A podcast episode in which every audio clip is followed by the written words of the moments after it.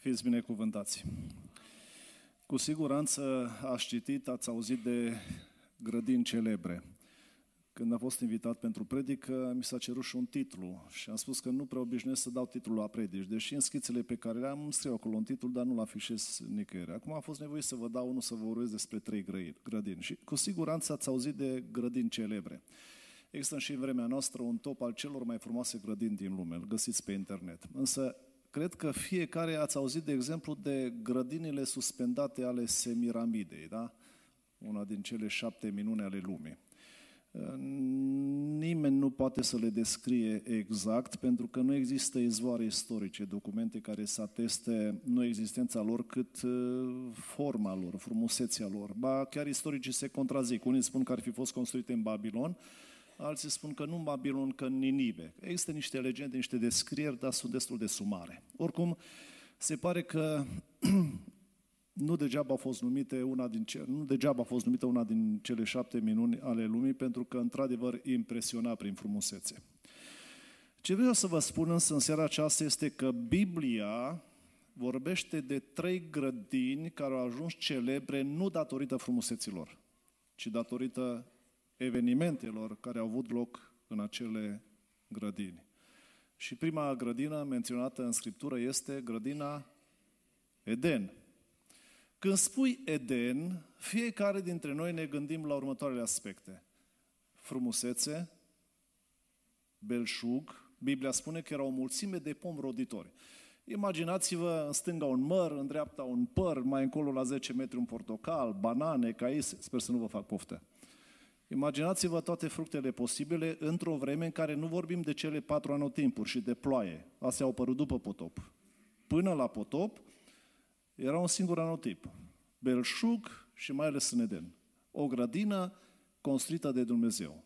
Frumusețe, belșug și apoi te gândești la fericire. Nu că toți stânjim iar după, când zice Eden, zice Rai, grădina lui Dumnezeu sau paradis. Și când spui asta, te gândești la fericire. Toți stânjim după asta și vrem în Eden, nu vrem în paradis. Pentru că acolo e fericire. Dar este ca un perpetuum mobile, adică nu se mai termină. Fericirea asta nu e tulburată de durerea de măsea, de cancer, de un accident auto, de o lipsă financiară. O fericire continuă cu aceeași intensitate. Câți dintre noi însă se gândesc la Eden ca fiind locul în care s-a prăbușit omenirea. Locul căderii, locul falimentului, locul condamnării. Cel mai frumos loc de pe pământ. Locul în care era o armonie perfectă între om și Dumnezeu. În care Dumnezeu venea și vorbea cu omul. Locul în care omul trăia fericirea la cel mai mare nivel și cu cea mai mare intensitate. Locul acela, prima grădină din istoria lumii, este locul căderii, locul falimentului, locul prăbușirii. De acolo, din acel loc, au pornit toate traumele umane din toată istoria lumii. Vă dau doar trei dintre ele. Gândiți-vă, cei care știți despre asta, despre Marea Foamete, 1314 până prin 1322. Foametea din Europa a omorât, vă dau cifrele aproximative, între 40 și 60% din populația Europei. A fost specifică Europei, deci marea foamete din Europa. Cea mai mare calamitate din istoria Europei. Jumătate din populația Europei a murit, nu toți de foame, dar foamea a provocat și jafuri și crime și acțiuni antisociale de la cea foamete puternică, cea mai puternică în Europa, a murit jumătate din populația Europei. După ea, la câțiva, câțiva zeci de ani, a urmat ciuma bubonică. Și specialiști istorici spun că a fost cea mai mare calamitate din istoria lumii.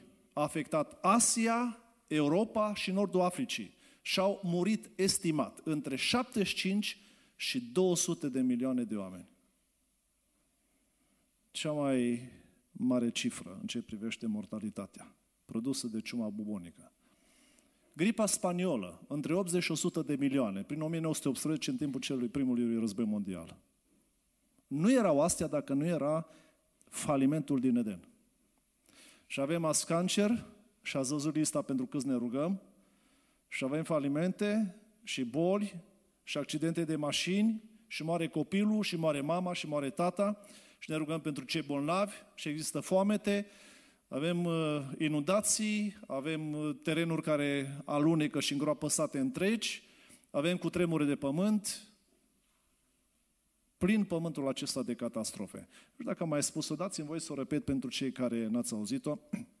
După Revoluție, pe vremea lui Ceaușescu, era un om de cultură român fugit din țară în diaspora, așa cum au fugit mulți intelectuali, au fugit de comuniști, de frica lor, și a ajuns și vorbea la Radio Washington. Se numea Crișan, un om de cultură român.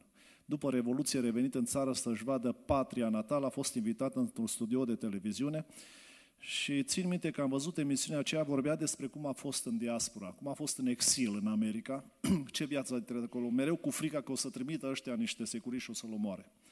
Și spunea, fiind în studio la un moment dat, ce dați în globul pământesc. Și au dus globul pământesc, harta aceea așezată pe un glob rotund, care slujește ca material didactic la școală. Da? Am învățat harta lumii pe globul acela rotund. Da? Se îl învârtea aici. Și omul a luat globul, l-a pus pe masă și l-a învârtit. Și a oprit la un moment dat globul și a pus degetul pe hartă și a spus, vreau să plec două săptămâni în concediu aici. A stat puțin și a zis, o, aici sunt cu tremuri de pământ. A învârtit globul, a pus degetul pe hartă. Ce ar fi să plec aici? Inundații, foamete, război, apartheid. A luat globul și a dat cu el de pământ în studio, l-a tot cărpat, că e făcut din carton, și a zis, dați-mi altul, că ăsta nu-i bun. Ăsta e pământul, necazuri, nenorociri, plâns, lacrimi, durere, traume pentru grădina Eden, pentru un faliment din grădina Edenului. Acum, probabil, după ce țin predica asta, nu o să vă mai rezoneze așa mult cuvântul Eden. Eden, wow, frumos! O să vă gândiți și la lucruri negative, așa Pentru că Eden nu înseamnă numai fericire, ci înseamnă și riscul eșecului. A doua grădină despre care vorbește Biblia este grădina Ghețimani se scrie cu S, T, S și se, se citește Ghețiman, dar e formată din două cuvinte. Cuvânt, uh, uh, cuvântul, e o expresie, Get Simani, Get Simani. În ebraică, Gat Shmani. Și Gat Shmani înseamnă tradus motamo în limba română, înseamnă presă de ulei. Asta înseamnă Ghețimani. Da? Spune Biblia, Ioan capitolul 18, versetul 1, că Iisus, după ce a rostit rugăciunea din Ioan 17, fiind la cină, cina cea de taină s-a finalizat cu o rugăciune pe care a rostit-o Mântuitorul, și apoi începe capitolul 18, versetul 1, Iisus cu ucenicii a trecut pe râul Chedron și s-a dus într-o grădină. Matei și Marcu spune numele celei grădini și mai menționează un lucru. Era o grădină îngrădită și se numea Ghețimani. Ea este celebră pentru cel mai mare eveniment din istoria lumii și aș putea spune, fără să greșesc, cel mai puternic război, cea mai mare luptă care s-a purtat vreodată în toată istoria omenirii. Nici o victorie sau nici o luptă, nici un război nu se poate asemăna cu această luptă din grădina Ghețimani. Am să vă citesc imediat niște versete care m-au copleșit azi când le-am citit. Spune Biblia că la un moment dat Iisus a dus cu cenicii, ales trei dintre ei și le-a spus la un moment dat, rămâneți aici, eu mă duc puțin mai încolo să mă rog. Și spune Biblia, s-a dus mai încolo, ca la o aruncătură de piatră, cât poți arunca cu o piatră, nu știu, 50 de metri, 40, 70 de metri. S-a pus în genunchi și a început să se roage. Și acolo pe genunchi, ascultați-mă bine, pe genunchi, a avut loc cea mai mare bătălie, cel mai puternic război din toată istoria lumii. Nu se compară cu primul război mondial, care a omorât între 15 și 60 de milioane de oameni. Nici cu al doilea război mondial, care a omorât între 40 și 80 de milioane. Spun specialiștii că peste 50 de milioane au, au murit în, în cel de-al doilea război mondial. Acolo, în cele două războaie mondiale, cât și în toate războaiele lumii, n-a fost pusă soarta întregii lumii în joc, ci a unor țări, a unor zone geografice, a unei părți din omenire. Însă în grădina Ghețimani a fost pusă pe cumpăna lui Dumnezeu și pe cumpăna istoriei toți oamenii, cei o aproape 8 miliarde de azi, miliardele care au trăit înaintea noastră și dacă va mai fi lume și va mai ține Dumnezeu lumea, cei care vor veni după noi. Deci nu cred că e cazul, că suntem pe finalul istoriei. Toată lumea, toți oamenii, miliardele de oameni au fost puși în balanța lui Dumnezeu în grădina Ghețimani. Și acolo Hristos s-a dus înaintea Tatălui și au zis cum se roagă. M-a șocat când am citit azi niște amănunte, că de multe ori citim texte biblice Și pentru că le-am auzit de atâtea ori, nu rămânem la fiecare cuvânt ca să vedem semnificația fiecărui cuvânt.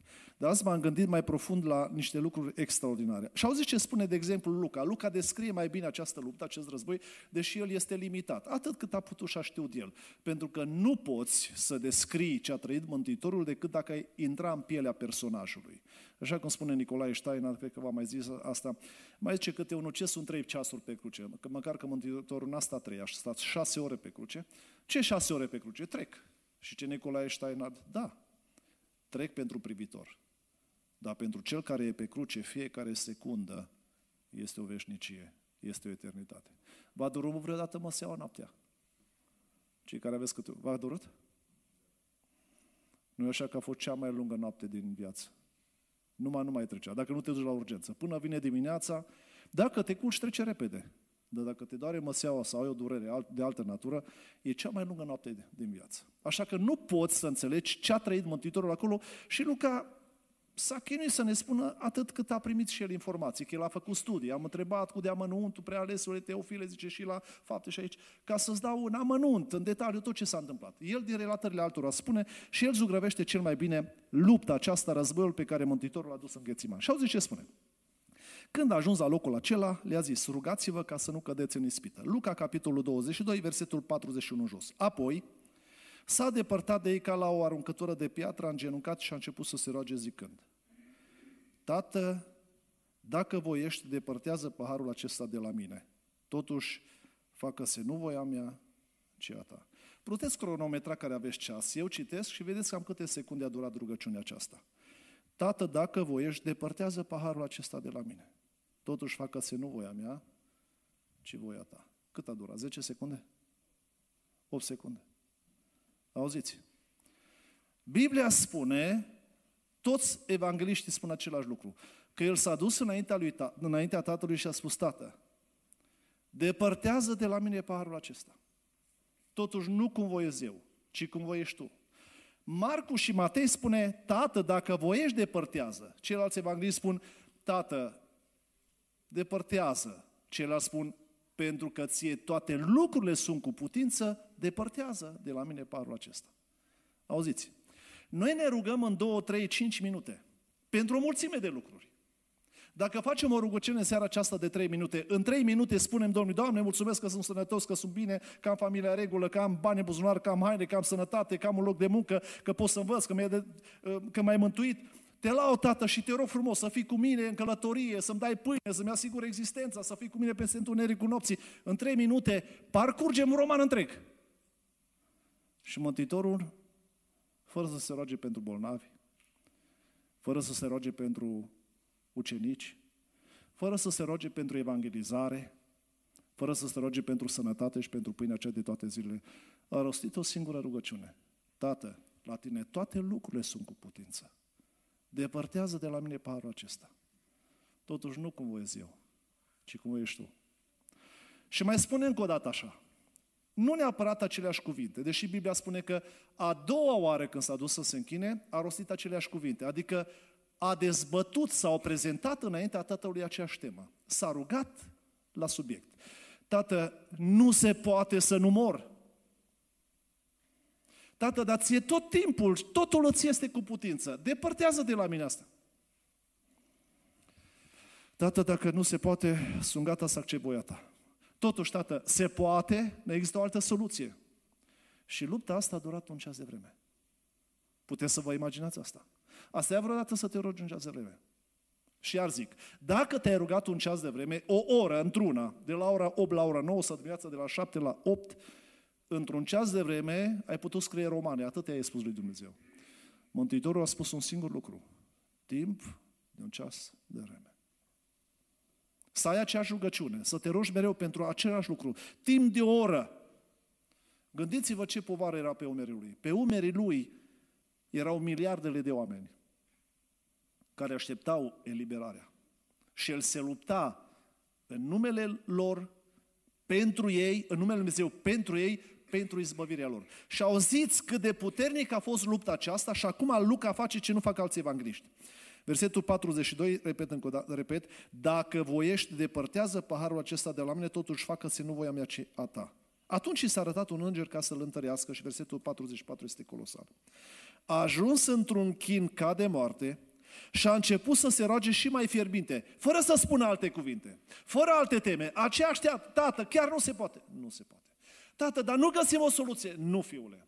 Totuși, la tine totul este cu putință. Poți să schimbi istoria, poți să găsești un alt proiect. Nu se poate. Facă-se voia ta. Totuși, tată, nu putem face cumva. Nu. Timp de un ceas de vreme. O luptă continuă pe aceeași temă. Și au zis ce urmează. A început să se roage și mai fierbinte. Și sudoarea, citiți transpirația, că sunt sinonime. Și transpirația îi se făcuse ca niște picături mari de sânge. Ați mai auzit vreun exemplu în istorie, vecini, colegi, prieteni, ați citit în cărți ca cineva să transpire cu picături de sânge? Înțelegeți ce luptă a dus timp de un ceas de vreme? Un ceas de vreme a zis, bine, tată, facă-se voia ta. S-a dus la ucenici. Un ceas de vreme n-ați putut să vegați cu mine. S-a dus înapoi la rugăciune. Acum Biblia nu mai spune că a doua rugăciune și a treia a fost de un ceas de vreme. Noi ne imaginăm și spunem că Iisus a rugat trei ore, dar nu scrie. Scrie că prima rugăciune a fost de un ceas. Că li se adresează ucenicilor spunând, un ceas n-ați putut veghea. S-a dus înapoi și ce spune Biblia? Găsiți asta în Marcu și în Matei. S-a dus înapoi, la locul rugăciunii, s-a plecat în genunchi, spunând aceleași cuvinte. Un alt aseu, de tată, iar vin. Nu se poate. Nu. Tată, dau să mă doară. Fiule, nu se poate. O să-și bată joc de mine. Nu se poate. N-ai un alt proiect. Nu. Nu se poate. Nu. Facă-se voia ta. Trei rugăciuni și lupta lui a fost așa de puternică că a început să transpire sânge. Arătați-mi un caz similar în istorie ca și ăsta. El spune, a, Cezar, Napoleon, cel mai mare strateg al lumii, Hitler. Acele n-au fost lupte. E tare ușor să stai pe cal, uitați-vă la Putin, să stai pe cal, să stai pe stron și să le poruncești la alții să moară pentru tine. Aici a fost el în luptă. Și nimeni nu l-a ajutat. Nici Dumnezeu, Tatăl. S-a uitat la agonia lui și n-a avut ce face pentru că a fost în joc nu soarta Europei, și nu 20 de milioane, 19 cât are România, ci miliardele de oameni de pe toată planeta. Grădina Ghețimani este locul celui mai puternic război din istoria lumii. A treia grădină deja s-a citat, s-a citit din el, e vorba de Ioan capitolul 19, versetul 41. Iisus a fost răstignit și spune că l-au dat jos de pe cruce și pentru că era acolo o grădină și în grădina aceea era un mormânt nou în care nu mai fusese pus nimeni. L-au luat de pe cruce, l-au pus în grădină în mormântul acela. Grădina mormântului este locul victoriei. Atenție, războiul nu s-a purtat pe cruce. Ascultați-mă bine, citiți încă o dată acasă Luca, parcurgeți textul. Lupta, războiul nu s-a purtat pe cruce, ci aici în Ghețimani. Și când a acceptat voia și a spus, voia ta să se facă, hotărârea s-a luat, ștampila s-a pus și s-a dus să moară. Dar lupta nu s-a purtat pe cruce. Acela ce s-a întâmplat pe cruce a fost o urmare a războiului din grădina Ghețimani. Și acum urmează victoria. Pentru că cel care s-a luptat a biruit. Și grădina mormântului este locul biruinței. Despre acel loc se spune că moartea a fost înghițită de biruință. Unde ți este boldul moarte? Nu mai e. Hristos a biruit înviindu-L Dumnezeu din morți. S-a ridicat din mormânt și este viu în vecii vecilor. Trei grădini, cu trei evenimente extraordinare. Acum despre ele trebuie să vă spun două lucruri care sunt comune celor trei grădini. În toate trei grădinile s-a lucrat. Atenție, asta e foarte important. Spune Biblia că Dumnezeu l-a luat pe om, l-a pus în grădina Edenului și l-a pus să lucreze grădina. Fraților, Edenul, paradisul, raiul, nu este o stare de beatitudine visătoare. Am vrea noi, dar asta prea sună lenevie, nu? Grădina, Eden, înseamnă activitate, înseamnă responsabilitate. A doua grădină s-a lucrat. Spune Biblia că acolo, în grădina Ghețiman, era un loc îngrădit și era o presă de ulei. În grădinile mari, am trecut pe acolo, nu știu dacă grădina de acum, de la muntele Poalele Muntelui Măslinilor, chiar lângă Prău Chedron, e o grădină cu măslin, e o grădină mai mică. Nu știu dacă e aceeași cu cea din vremea Domnului Isus, dar locația este aproximativ aceeași. Întotdeauna unde erau grădini mari de măslin, era câte o presă de ulei. Erau doi bolovani, unul se învârtea deasupra celuilalt, se drăbeau măslinele și era un șanț săpat în piatra aceea rocă care dirija uleiul de măsline spre uh, scurgere. Și grădina înseamnă totdeauna un loc în care omul muncește, se ocupă de grădina aceea. Măslin înseamnă activitate, să-i tun, să-i săp, să-i îngrijești, apoi presa aceea, să storci măslinile, să culegi, locul în grădina, înseamnă activitate. Grădina mormântului, la fel. Grădina trebuie muncită și avem și acolo un, un lucru extraordinar. Avem mormântul ăla săpat în piatră. Acum, dacă încercați să faci asta la noi în Fereziu, în carieră n-ai reușit, numai cu dinamită. Dar acolo se putea pentru că roca aceea e rocă calcaroasă și calcarul nu are duritate. Se putea săpa mai ușor. Ce avem noi aici? Avem andezit sau granitul care e și mai dur. Da? Avem andezit în frânziu și piatra e foarte dură, nu poți lucra. Dar e săpau morminte în piatră pentru că piatra era mai moale. Moale nu ca plastelină, nu o să vreau, ci dintre roci era mai moale, calcarul e mai mare decât uh, uh, andezitul sau granitul. Și un mormânt săpat înseamnă activitate, înseamnă muncă. Aș vrea să înțelegeți că grădina Eden și raiul lui Dumnezeu, care trebuie să fie și în familiile noastre, atenție, raiul începe de pe pământ. Sunt oameni care trăiesc aici ca în iad și sunt care trăiesc ca în rai. Raiul trebuie să fie în familiile noastre și în bisericile noastre. Dar rai înseamnă lucru, activitate. Am citit o parte din biografia Apostolului Pavel, autobiografia lui. Acum citesc un segment din ceea ce spune Pavel. Auziți ce spune el în 2 Corinteni, capitolul 6, ce înseamnă să fii lucrător, ce înseamnă să lucrezi. El are mai multe texte în care își prezintă activitatea, dar vă citesc doar una. 2 Corinteni, capitolul 6, de la versetul 4 în jos. După ce spune versetul 1, ca unii care lucrăm împreună cu Dumnezeu, versetul 4, în toate privințele, arătăm că suntem niște vrendi slujitori al lui Dumnezeu prin multă răbdare, necazuri, nevoi, stămtători, bătăi, temniță, răscoale, ostenel, vegheri, posturi, curăție, înțelepciune, de lungă răbdare. Și poate n-asta ca să vă spun Matei 25. Veniți binecuvântații tatălui meu de moștiință împărăția că ați activat. Am fost bolnav și ați venit pe la mine. Am fost gol și m-ați îmbrăcat, am fost flămân și mi-ați dat să mănânc. Și asta înseamnă activitate, înseamnă lucru. Și înseamnă să vizitezi un bolnav? Dar atât am de lucru azi, nu am timp. Să-ți lași lucrul la baltă și să-ți faci timp să te duci până la spital. Asta înseamnă două, trei ore alocate într-o zi. Știi ce înseamnă să ajuți pe un sărac? Să rezervi o zi pentru un astfel de eveniment, un astfel de lucru. Dar timpul acela este pontat de Dumnezeu și dincolo te întâlnești cu El. Cu cât lucrezi mai mult pentru Dumnezeu, vei strânge dincolo mai mult. Și va fi mare surprindere când dincolo, în Raiul lui Dumnezeu, vom vedea unii care au mai puțin și alții mai, mai mult. De ăștia care au mai mult acolo, probabil că au avut mai puțin pe pământ, că n-au lucrat atât pentru ei cât au lucrat pentru Dumnezeu. Se schimbă raportul, înțelegeți? Ideea pe care vreau să rețineți este următoarea. Că Dumnezeu nu are șomeri în rai. Că toți trebuie să ne găsim de lucru, dar pentru că asta v-am mai predicat undeva anul trecut în vară despre ce înseamnă să-ți găsești un loc de muncă, nu vreau să repet predica aceea. Al doilea lucru comun celor uh, trei grădini este paza. Dumnezeu l-a așezat pe om în grădina Edenului ca să lucreze grădina și să o păzească, să vegheze. Da? În a doua grădină, la fel, a fost o veghe. Ce azi n-ați putut să vegheați împreună cu mine? Și la treia grădină iar a fost o veche. Da, vom vedea în scurte cuvinte ce înseamnă veche asta cu concluziile de rigoare și închei. În prima grădină, Dumnezeu l-a pus pe om să vegheze. așa -i? Ai grijă la grădină. L-a pus să o lucreze și să o păzească. A vegheat omul? Dacă nu veghează Domnul o cetate, degeaba veghează Adam. Pentru că acolo Adam nu a vegheat, s-a produs prăbușirea, faliment total. Ei, la a doua grădină veghează Dumnezeu.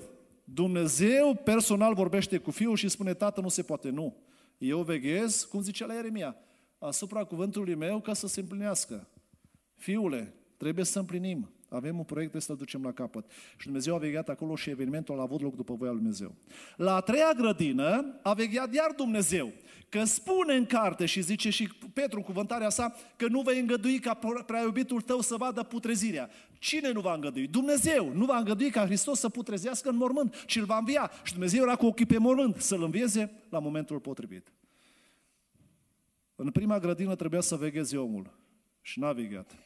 În a doua grădină trebuia să veghezi omul și n-a vegheat. Un ceas n-ați putut veghea cu mine. În a treia grădină trebuia să veghezi omul și n-a vegheat, că tot nu înțelegeau că Hristos trebuie să învieze. Dacă Dumnezeu lipsea de la a doua și a treia veghe, era eșec total și toți mergeam în iad. Veghea e foarte importantă. Cu atât mai mult cu cât la fiecare eveniment și la fiecare grădină a mai fost încă unul care veghea. Dacă n-a vegheat omul în prima grădină și nu era niciun dușman, nu e nicio problemă. Dacă nu ți atacă nimeni în casa, poți să dormi liniștit. Dar Mântuitorul spune că dacă ar ști omul că e atacată casa, că vine hoțul, ar veghea și n-a lăsat să spargă casa. Dar dacă știi că nu vine, te curgi liniștit. Și Adam s-a culcat liniștit. Cine să fură grădina? Ce să facă dezastru aici? A fost unul care pândea. Și acela a fost diavolul. Auziți ce spune Petru? În 1 Petru, capitolul 5, versetul 8. Fiți treși și vegheați, pentru că protivnicul vostru, diavolul, dă târcoale ca un leu care răgnește și caută pe cine să înghită. Și ăsta are pază de făcut. Și ăsta veghează.